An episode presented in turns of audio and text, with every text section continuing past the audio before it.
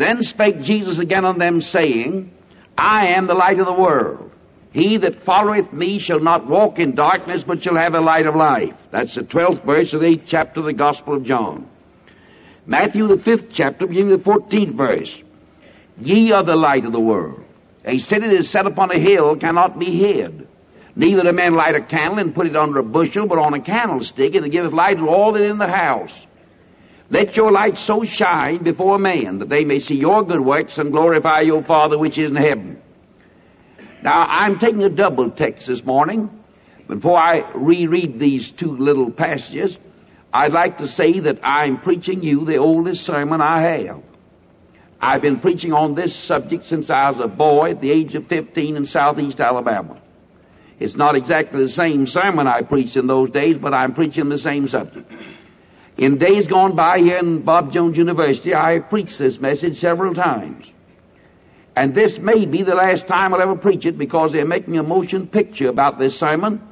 And I don't know what effect it'll have on me after I see the picture.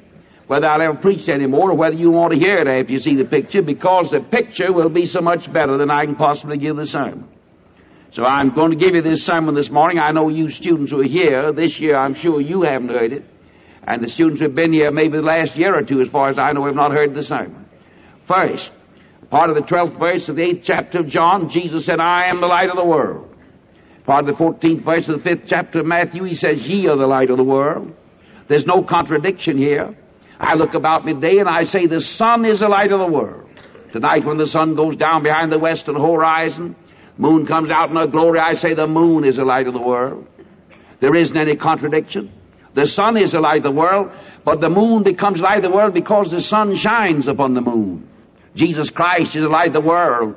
But the Christian becomes light of the world when Jesus Christ shines into a Christian's heart. I should like to stop in passing long enough to say, I've seen the moon eclipse. I watched her shine of beauty and glory till a shadow would come over her face, and they told me part of the world had come between the sun and the moon. I've seen eclipses in Christian lives. I've known men to shine in wonderful beauty and glory until the world has come between them and the Sun of Righteousness. And it may be I'm speaking to somebody whose soul has experienced eclipse. Over your sky the world may have cast its shadow. If so, I pray that that eclipse may pass as I'm talking to you, and that you may be what Jesus meant for you to be and said you are, the light of the world. And you may obey his divine injunction to let that light shine before man. That's a command. Those are orders from headquarters.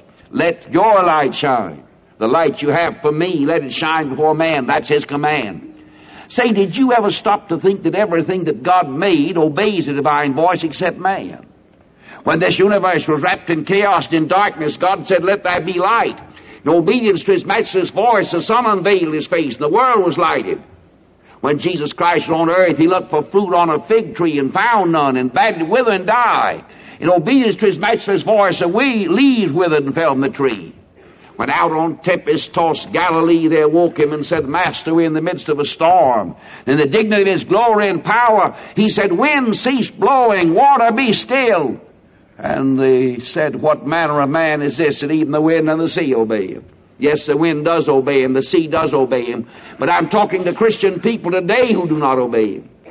He said, Let your light shine. And all the misery and wretchedness and sorrow you've ever had comes from the fact that you disobey God. I've said to you so many times, everything that God ever made uh, is happy in the place where God meant it to be. I heard an old time preacher, ultra Calvinistic preacher when I was a boy. I never shall forget him. Most fatalistic message I think I ever heard, and I have no objection to reasonable Calvinism. My mother's people from the north of Ireland, so I have a background like that.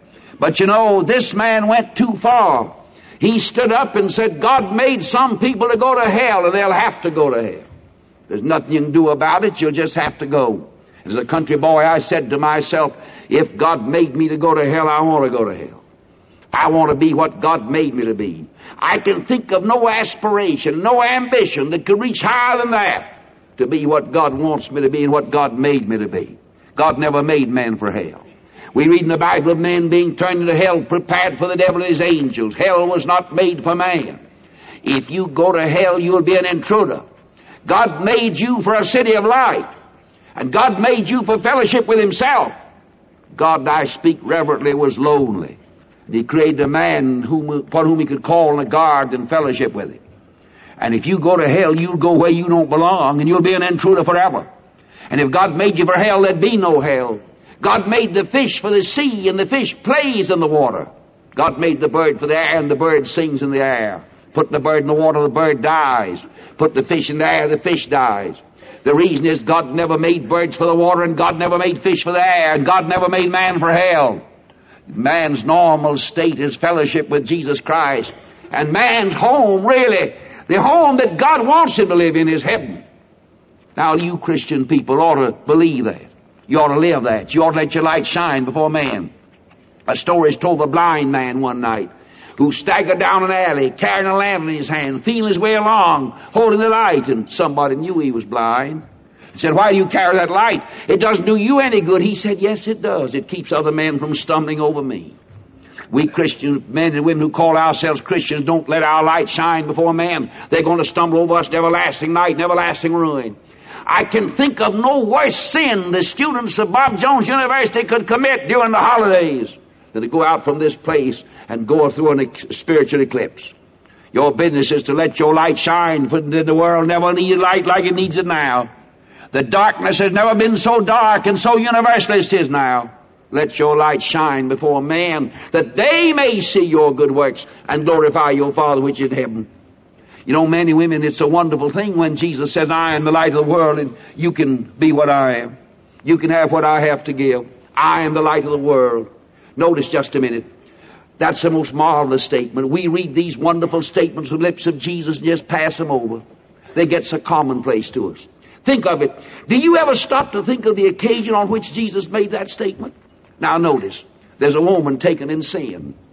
Religious leaders out there were standing out and said, the law says stone And they were getting ready to throw the stones and, and uh, Jesus said, uh, he walked up and said, uh, the man that's without sin here cast the first stone. And, and when he said that, you know what happened?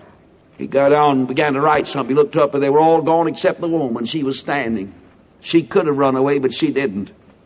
You know, I know why she didn't run away. She fell in love with the grace and saving power of Jesus. The rest of them had gone away. And, and when he looked around, he said, Where are your accusers? She said, They're all gone. And she called him Lord. And he said, uh, Go on and don't do anything bad anymore. Live right from now on. Do you know why they went away? Jesus was there. Their lives were dark. They had sinned their lives. And men and women hate the light and they couldn't stand it. And the fact the woman didn't run, she was able to get up and they were gone and she could run off, but she didn't. She was saved, I'm sure of that, and those hypocrites and humbugs and liars and crooks and adulterers went away from him. Listen, he's the light of the world. Jesus Christ is light of the intellectual world. Jesus never wrote a book. As far as we know, he never wrote but one time, and nobody knows what he wrote then which is like the intellectual world. He said that when he was writing on the ground after he got up. I am the light of the world. Listen, they talk about Christian emphasis in education institution. And some people speak lightly of a Christian institution like this that puts the first emphasis upon the gospel of the Bible and Jesus Christ. I want to tell you there's no real, honest to goodness, intellectual light in all the world except the light that Jesus Christ gives to the minds of men. Oh, there may be that man that seeks after truth. We read in the Bible, ever learning and never learning. Ever trying to learn but can't learn. That's the world. Scholars, men and women in universities, great educational leaders, great philosophers, standing up talking, trying to learn, but never coming to the knowledge of truth. What a world. Jesus Christ light in the intellectual world. And I want to say you students, don't be disturbed by the high sounding words of worldly wise men who know not God. I know women that live in mountain cabins who can scarcely write their own names. It could teach some men that know the atomic bomb about God. Man, by searching, cannot find God. You can make laboratory tests and learn something about the physical universe. But you can't know the real truth unless you know God. Years ago in the city of Louisville, Kentucky, there's a woman who had a parrot. She loved the bird very much. And every night she'd put the bird in the cage and say to the bird, good night, Polly. In the morning she'd take the bird out of the cage and say, good morning, Polly. The bird would always say good night at night and good morning in the morning. And one day the bird got in a fight with a cat. And she went up and rescued a bird. And that night she put the bird in the cage and said, Good night, Polly. And the bird said, Good night. Next morning was a lovely spring day and the sun was shining. And she went out of the cage and said, Good morning, Polly. And the bird said, Good night. Well, she said, Polly, it's morning. I said, Good morning. Bird said, Good night. What, Polly, say good morning to me. The bird said, Good night. The woman got up near the cage and found the bird's eyes had been scratched out by the cat the day before. That poor blind bird could not say good morning again. There is no good morning in, the in the universe to any man who has no spiritual eyes. He cannot penetrate the darkness. He's like the intellectual world. I've said a hundred times, and I've probably a thousand times in as many places. Any student ever came to Bob Jones University and went out from this institution unsaved, goes out an ignoramus about the eternal values. And I'd rather be the humblest Christian that ever lived than the greatest scholar that ever lived that isn't a Christian. Men and women, boys and girls, listen to me and let this truth stay with you. You can't think accurately unless you know Jesus Christ. Gypsy Smith told me, said when God saved me in a gypsy tent, He came to my life there. He said, my gypsy mind lighted up that day. I was reared down southeast Alabama, found Jesus Christ. I was a little country boy. We didn't have fine schools, not many advantages. But you know, when I found Jesus Christ, I began to think through the darkness. Something happened to my intellectual life that night. I was never the same after that night. Listen, there isn't anybody on earth in sin that couldn't be a better thinker if he knew Jesus Christ. He's a light of the intellectual world. Jesus Christ is the light of the social world. We've had on this platform in recent days uh, some of the most remarkable men we've uh, ever known in our lives. Great scholars, great men. Men, some who've gone through great sorrows. And there they were. They talked about a world of chaos. Talked about a world of darkness. They didn't hold out much hope for us, did they? They hoped against hope that maybe it would turn out all right somehow, some way. And one or two of them made a suggestion that I'll discuss with you about how it might turn out. But you know, many women, as I listened to them, I thought of this world. And then I began to think what it would have been if Jesus had never come. Did you ever stop to think if there'd never been a Christmas? There'd never been a manger in Bethlehem where a little baby was laid over whose birth the angels sang. Did you ever stop to think what a world it'd been? Why, Jesus Christ made womanhood in the world all it is. I've said it many a time, the greatest moral monstrosity that ever lives a woman that rejects Jesus Christ. He made women all they are. It was Jesus Christ who came from the noonday of heaven to the midnight of earth by way of the body of a virgin. It was He that took the chains of slavery from the hand of woman and made her a queen and put a crown on her head. He made women all they are. In the lands where His name is unknown, women have always been slaves and burden bearers. He made you women everything you are. He made childhood all it is. Motherhood's never been the same since He came. He was the first great teacher that ever walked down the road of life and opened his arms and said, Let me hold the babies. Let them come to me. Don't keep the children away from me. I love little children. He was the one that said, Babies, don't disturb me. Uh, I, I like to hold them. I, I love little babies. Let them come to me. Don't stop the children. He's a friend of little children. Somebody said he's a God of little things. He puts wings on archangels, but doesn't forget to put feathers on sparrows. I remember years ago, I was down here in Georgia, and I never shall forget it. I went out for a walk on early Sunday morning while the dew was still on the roses. And I was looking for wild flowers. I never cared much about hothouse flowers. I love the flowers that bloom in secluded spots. You remember the pictures we had here of the cold north a few days ago. And those lovely flowers, and I said as I sat there, God must love them because He plants them where nobody but His eyes can see them. I think God loves wild flowers. He hides them in jungles and secret places and puts them away in secluded spots. And this morning I was out walking and I saw a little wild flower hid away in a bunch of bushes. And I don't even know what it was. I never saw one like it before or since. And that little flower lifted its perfume lips for the kiss of the morning.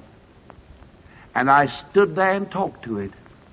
And I said, Little flower, uh, don't you get lonely out here at night especially? Little flower said, I'm never lonely. God keeps all the stars awake to watch over me when I go to sleep. I said, little flower, what do you do when you get thirsty? Said, I just tell God I'm thirsty. And God tells the sun to draw me a drink of water. I said, little flower, what do you do when the sun gets too hot? I just tell God I'm too warm. And, and God tells the wind to come through the forest and fan my cheek and keep me cool. I said, little flower, uh, you haven't dried your face yet. The little flower said, I never dry my face in the morning. God always dries it for me. His great big sun wipes my face dry every day. I said, little flower, uh, would you like to have some breakfast? Said, I've had my breakfast, thank you. I draw my sustenance from soil and air. I said, you've talked to me about God. The God that puts all nature back of a little delicate flower that blooms and withers and dies and nobody ever sees it. He's my Father. And He takes care of little things and He loves babies. And He takes care of frail men and women that wouldn't know how to get through this world. Yes, conditions are bad. But even in the midst of the darkness today, even in Russia, there's somebody that looks up through the cloud and calls on God. In all the dark places back of the earth, there's somebody that whispers in his ear a good night prayer. And somebody that says good morning to him when he wakes up. Men and women, it's a terrible world. But there are little bright spots around that never would have been here if he hadn't come. He's a light of this social world. Jesus Christ is light of the religious world. I don't mean to tell you, I've told you many times, religion's one thing and Christianity's another thing. Religion simply is reliance, that's all. The thing on which you rely for salvation, that's your religion. A Christian's a person who, knowing he cannot save himself, relies not upon his church, not upon himself, not upon anybody else. He relies upon the atoning blood and saving grace of Jesus Christ. That's a Christian. But the Christian religion is a religion of song. Christians can sing. Sinners can't sing. Atheists don't write any music. You'll never find a great classical musical number that was ever written by atheists. Atheism and sin somehow bring about darkness. It's Jesus Christ, the Son of God, that puts music in the heart. I've noticed now revival campaigns throughout the world First two or three days, a great choir, maybe led by Dr. Lauren Jones or someone else, throngs of them, hundreds sometimes, and they're all trained, and oh, how they sing. And then the crowd will sing. Then you'll preach to them for about a week. And then conviction gets hold of them. And they can't sing when they're under conviction. You can't sing with conviction in your heart. Listen, if you're under the convicting power of the Holy Ghost, you just can't sing much. I've seen them and heard them. They just can't do it. Then you go through that period where you say, everybody sing it, and they try to sing it, but you have official church members and uh, church leaders that are not right, and, and they're under conviction, and they haven't come clean with God, and they just don't know how to sing. I remember years going to aristocratic church in Louisiana, an old time historic church. I was just a young preacher and hadn't had much experience. And I preached one Sunday morning in this church. And I finished my sermon. We'd been running for about a week and had a fairly good meeting, but the thing had never really, there'd been no real break. And that morning I said in this formal service, we'll sing hymn so and so. And uh, the organist, lovely woman she was, cultured woman, member of the church and active in the societies in the church. And a lovely choir, refined, cultured people. But they weren't right. I knew all the time they were not right with God. And you have thousands and thousands of church people in this country who sing in choirs and sing in the pews at churches are not right with God. They know nothing of the fellowship that some people have had with Jesus Christ. So she's down on the organ starting to play. I can see her now. She got ready them to start and everybody stood and nobody started to sing. And uh, I looked at him. I didn't know what happened. She said, Sing, everybody. I said, Sing, sing. And he tried to make them sing, and she started, but nobody sang. I've never experienced anything like it in my life. A strange something came over the crowd. And I can see that organist now all dressed up for Sunday. She just left the choir off the organ, just came right down, nobody asked her, knelt at the front seat. And all the choir followed her. And the strangest thing you ever saw in your life, without anybody saying a word, the whole crowd started up to the front. Throngs of them. I don't think there's a person left in the house, and nobody asked them to come. They just came. God pulled them down there that day. And we had to pray, and people prayed and cried and sobbed. And, and away after a while, I saw an old time countryman get up. His hair as white as the snow on a mountain top. Face wrinkled, and those wrinkles were filled with tears.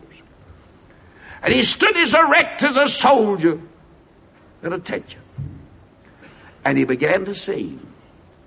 On Jordan's stormy banks I stand and cast a wishful eye to Canaan's fair and happy land where my possessions lie.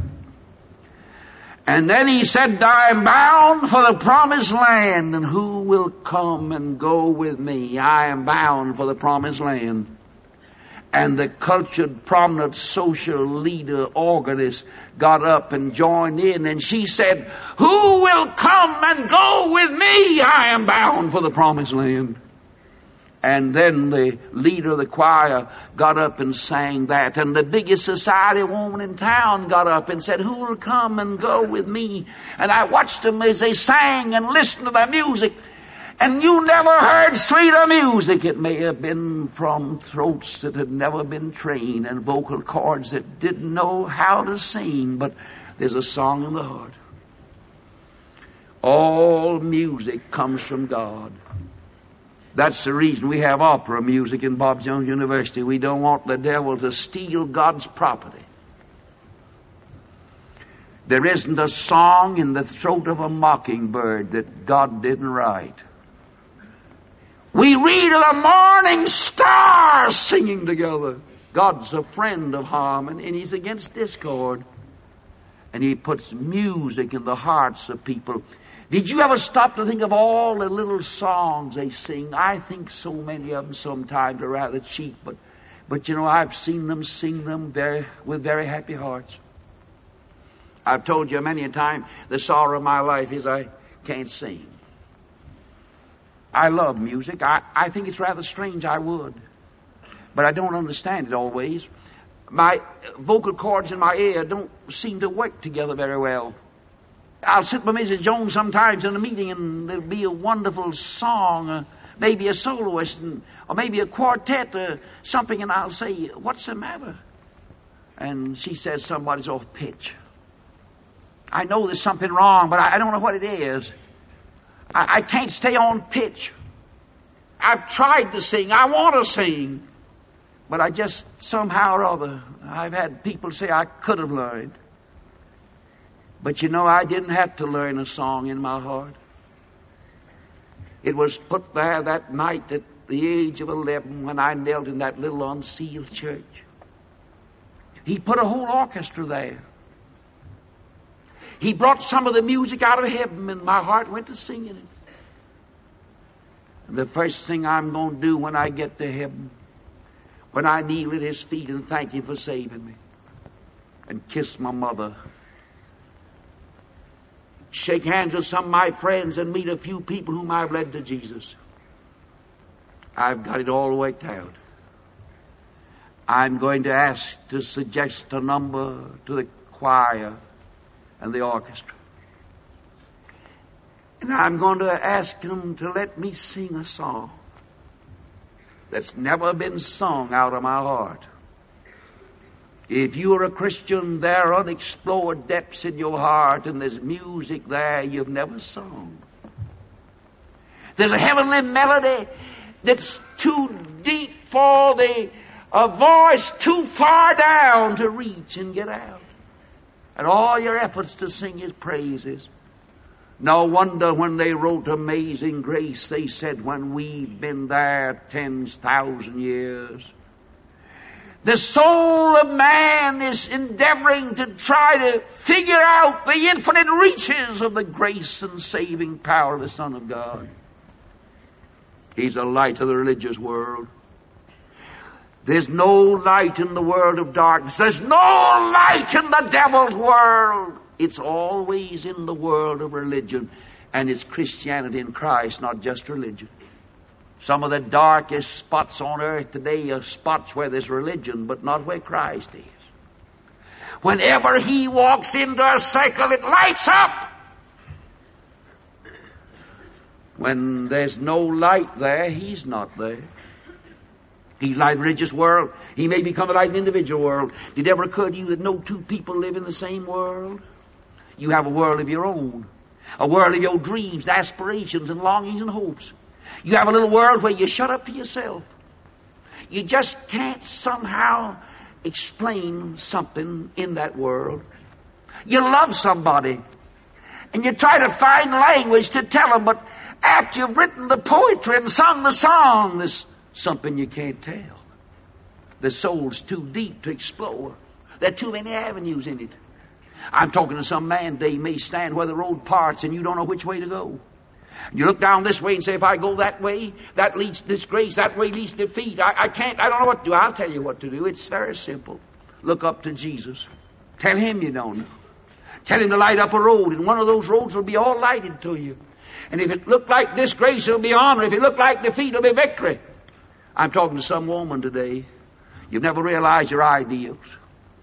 You've dreamed dreams, but they've never come true, and you've hoped hopes, and you've seen those hopes dashed. Maybe some woman will get along in years and you've locked a secret sorrow up in your heart. And you hope nobody ever know about it. You did throw away the key, but sometimes, uh, sometimes you peeked in and seen the sorrow still there. Maybe some mother. And you sleep at night and pour out burning tears on your pillow.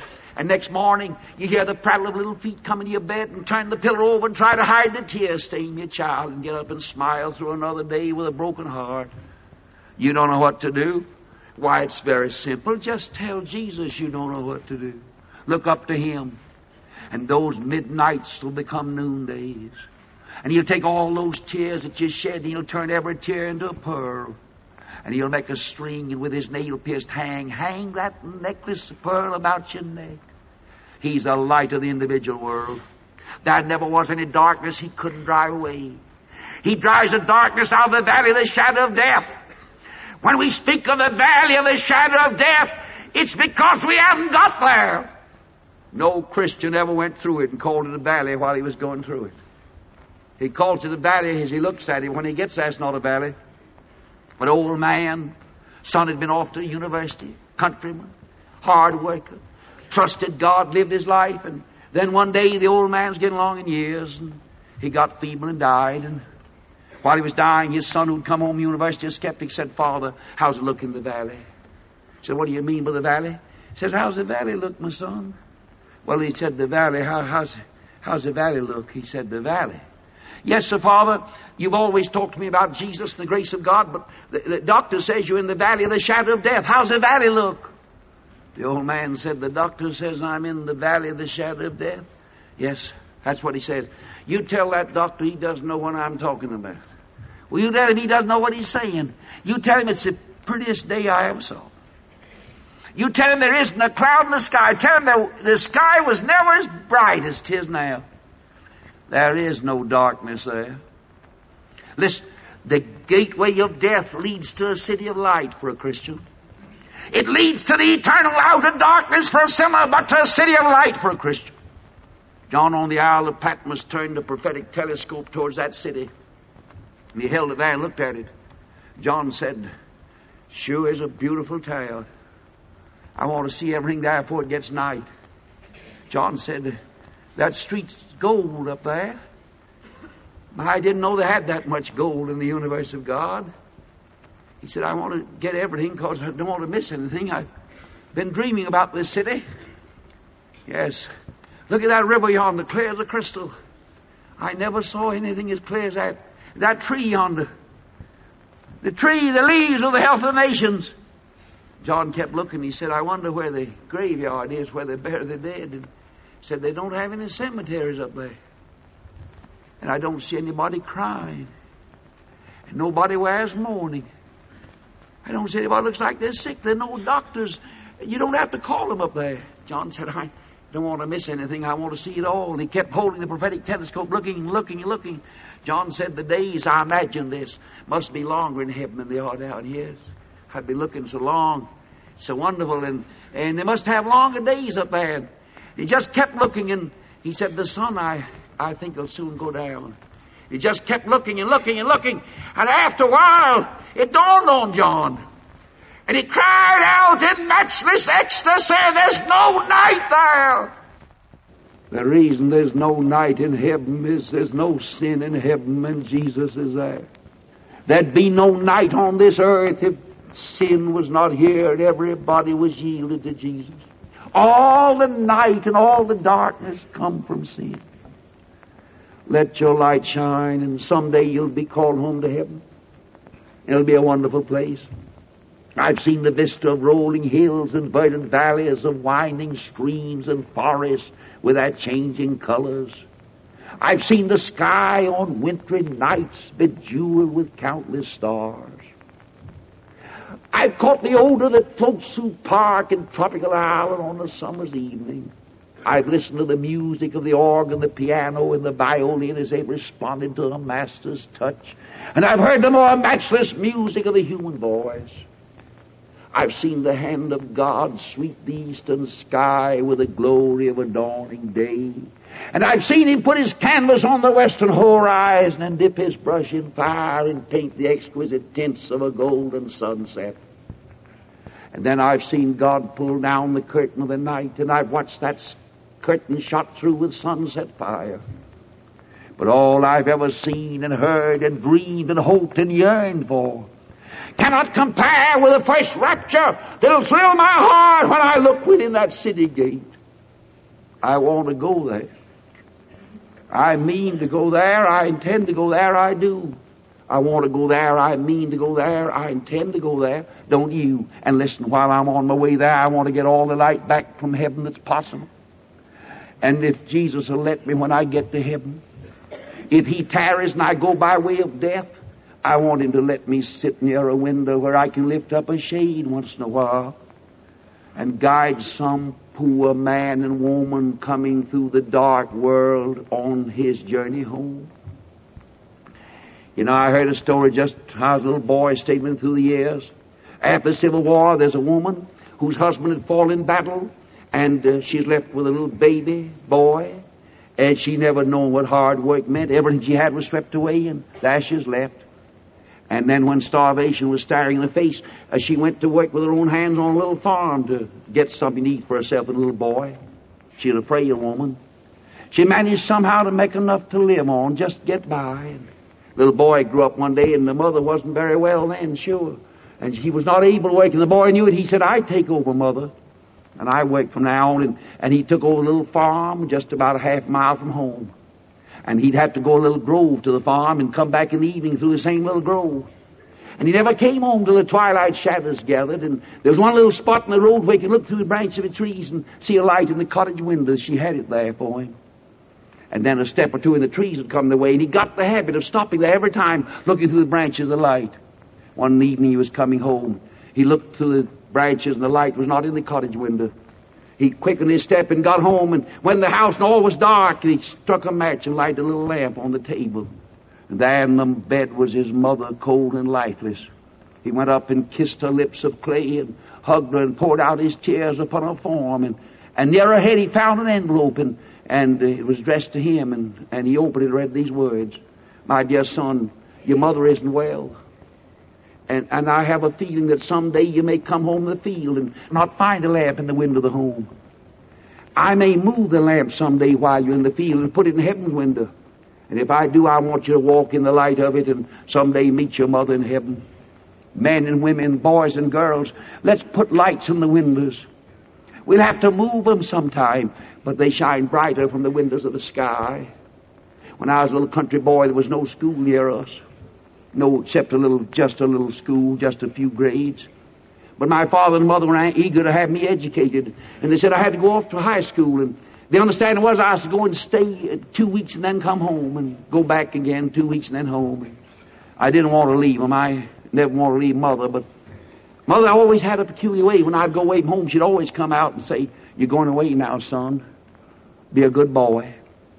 When I came back, she always said the same thing, asked the same question, same tone of voice I hear now. Have you been a good boy? Never changed it. The emphasis, the accent, all the same. Going away now, be a good boy. You come back home, have you been a good boy? One time when I was going away to school, she came out telling me goodbye. and She had a shoebox with, said, I put something here for you to eat. I don't want you to be hungry the first day or two. When you're at boarding house, you might be a little timid. You'll eat this in your room if you get hungry. And she kissed me goodbye and said, uh, You're going away now. Be a good boy. And I, I said I would. But I don't know whether I always remembered it or not. I, I think I forgot sometimes. But one time I went away and mother came out telling me goodbye. And when she kissed me, her lips were warm and there was a strange red rose in her cheek had never bloomed before. Said, You're going away now, son, be a good boy. And I told her I, I would. And I tried so hard not to forget. And my father, as we drove away, said, Your mother's not very well. I'm uneasy about her. Ten days later, I had an opportunity to go home. A man was going that way and said he'd take me. So I drove up home about night. Darkness had settled. My father heard me and he came out and said, Son, I'm glad to see you. He said, Your mother's very sick. I was going to send for you tomorrow. I'm glad you came home. I went in that memorable night. Those fevered arms of my mother, I can feel them now as she put them around me and pulled me down and kissed me. Said, Have you been a good boy? When I went away next time, there was no mother to kiss me goodbye, and no mother to go with me to gate, and no mother to tell me to be a good boy. When I went away next time, I heard a voice I'd never heard. It was mother's voice wafted on the breath from the wing of angels. You're going away now, son. Be a good boy. And I had a kiss that day I'd never had before. Mother threw me one from another world. I saw a light that day. It was mother's light in the window of the sky shining back. Men and women, life is not done when a Christian dies. Work is not finished when you go through to the end and cross over on the other side. Let your light shine now. Your light that you shine here in school uh, will shine in lives of children unborn when you are dead and gone. I am the light of the world. Ye are the light of the world. Let your light shine before men, that they may see your good works and glorify your Father which is in heaven. Oh God, help us to do it. Help us let our light shine. We pray in the name of Jesus Christ our Lord. Amen.